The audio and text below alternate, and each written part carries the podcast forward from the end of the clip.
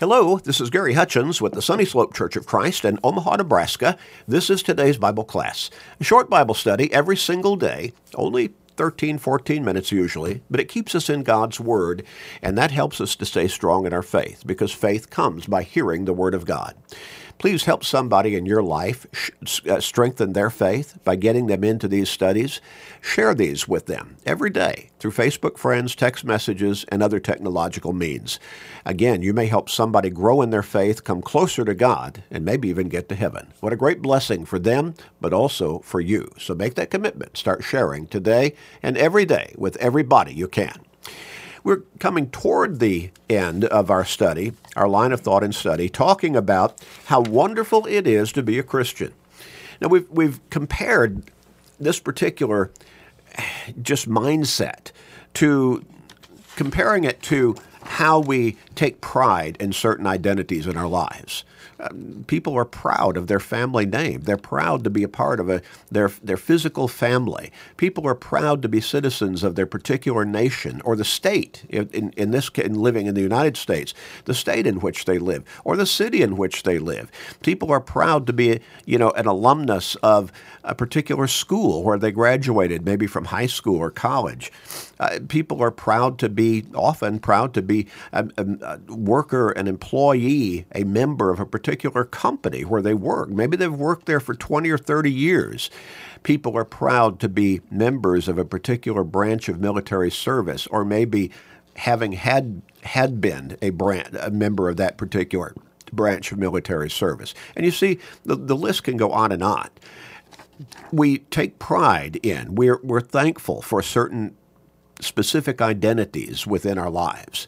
But when you think about all of these, they really don't compare with the most wonderful of all identities, and that is being a Christian. How wonderful it is to be a Christian. And we've been trying to bring that out. Now, if you only looked at it from somewhat of a, some people might say, a technical perspective, uh, just think of the blessings that go with being a Christian. Acts 22 and verse 16 why are you waiting? Arise and be baptized and wash away your sins, calling the name of the Lord. Now, how important is that? How wonderful it is, is, is being forgiven of all of our sins, having that, that anvil weight lifted off of our, soul, our shoulders and from our conscience because of things we've done in the past that we know we're wrong and we seek forgiveness for. What are the wages of sin?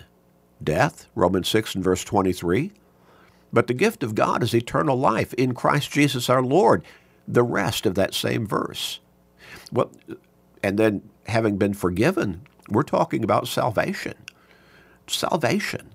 Speaking of Jesus, Peter said, Nor is there salvation in any other, for there is no other name under heaven given among men by which we must be saved. Jesus came as our Savior, and his very name, Jesus, means Savior. And think about all of the blessings. The Apostle Paul wrote in Ephesians chapter 1 and verse 3 that by virtue of being a true Christian, we're blessed with all of the spiritual blessings in the heavenly places in Christ. And one of those great blessings is the power of prayer. Being able to talk to our Heavenly Father anytime, anywhere, and knowing that He's there and He always hears our prayer. Ephesians 3 and verse 20.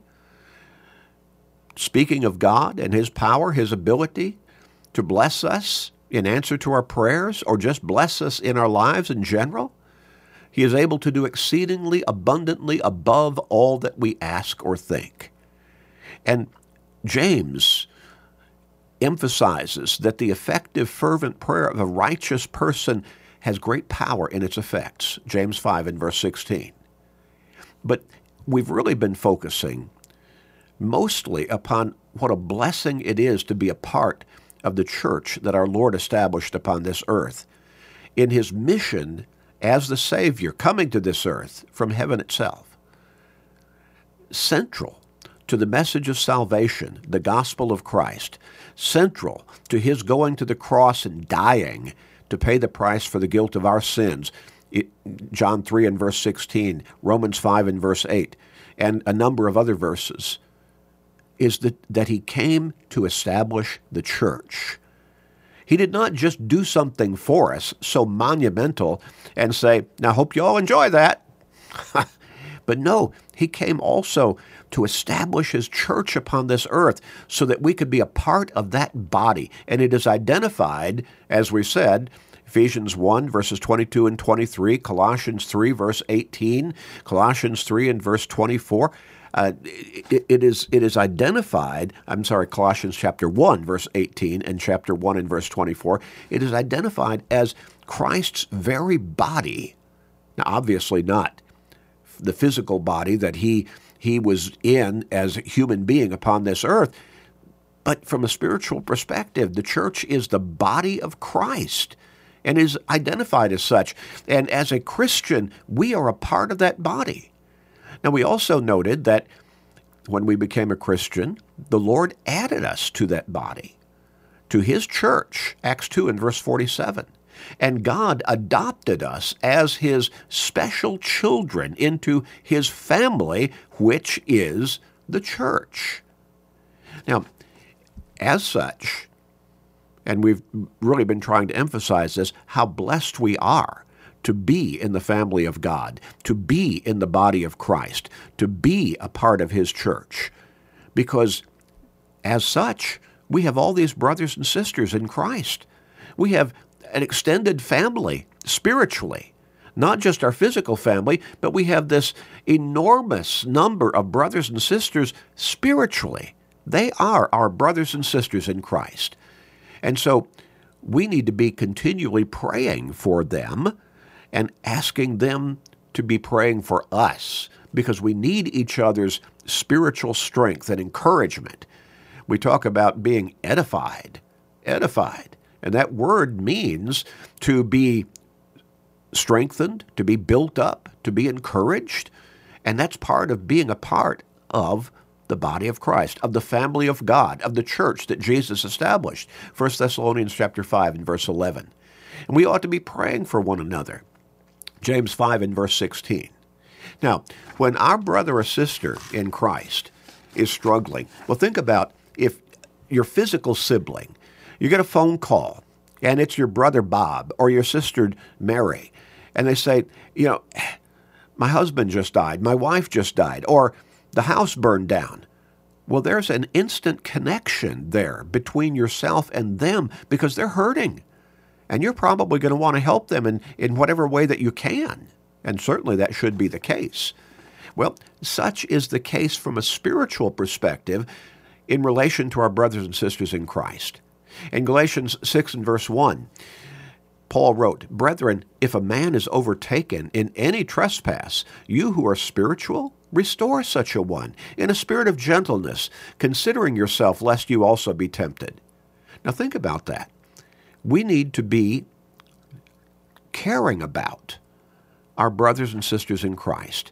And if we see that the devil's been working on them and he's been making some headway and they've been struggling in their faithfulness, in their dedication to God, we need to go to them. We need to talk to them lovingly, patiently, kindly, but with great care and help them see where they're going astray, and, and we need to try to help bring them back to faithfulness and dedication to God.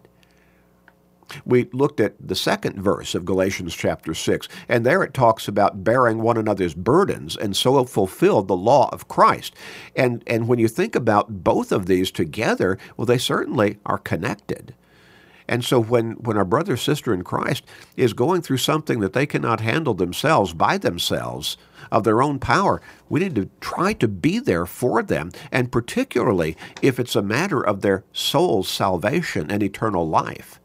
If that's in jeopardy, we need to care enough that we're not just praying for them privately, but we're trying to, to help them see their need to turn it around and to repent and come back to faithfulness in Romans chapter 14 and verse 1. Maybe they simply need maybe they simply need help with spiritual immaturity. And a whole lot of Christians are at that particular point. There are Christians who have been Christians for many years, but they've never really matured as they should. Paul wrote in Romans chapter 14 and verse 1 Receive one who is weak in the faith, but not to disputes over doubtful things. Now, sometimes we need to understand, uh, brother, sister in Christ, eh, they have not grown spiritually as much as we would like to have seen them do. Maybe as, as much as they should have been doing by that particular point in their Christian lives. But there's, it, it does us no good to get mad at them. And, and we sh- certainly should not be chewing them out in some kind of, of you know, ugly way you know, looking down our nose and just, you know, telling them how bad they are and all of that but rather we need to love them. That, that, that does not excuse their unfaithfulness. It does not excuse the sinfulness into which they have digressed. Maybe we should say regressed. But it, it's, it's telling them, helping them to see, you know, you're off track here. You're off track. Can we talk about it? Can we pray together? Can we study together and help you to see what, how, you know, where you need to get back on track? and how you need to get back on track. We need to love each other that much. When you think about 1 Corinthians chapter 13, and you begin with verse 4, read down on through the rest of the chapter, only 13 verses in that particular chapter.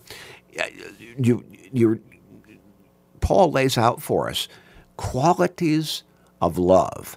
And the word that is translated from the Greek into the English there as love is not the word that we normally have in our English language as as love. We we talk about the one word love in reference to a whole lot of different things. We love our spouse, we love our parents, we love our children. We also love chocolate cake and peanut butter and, and on and on and on.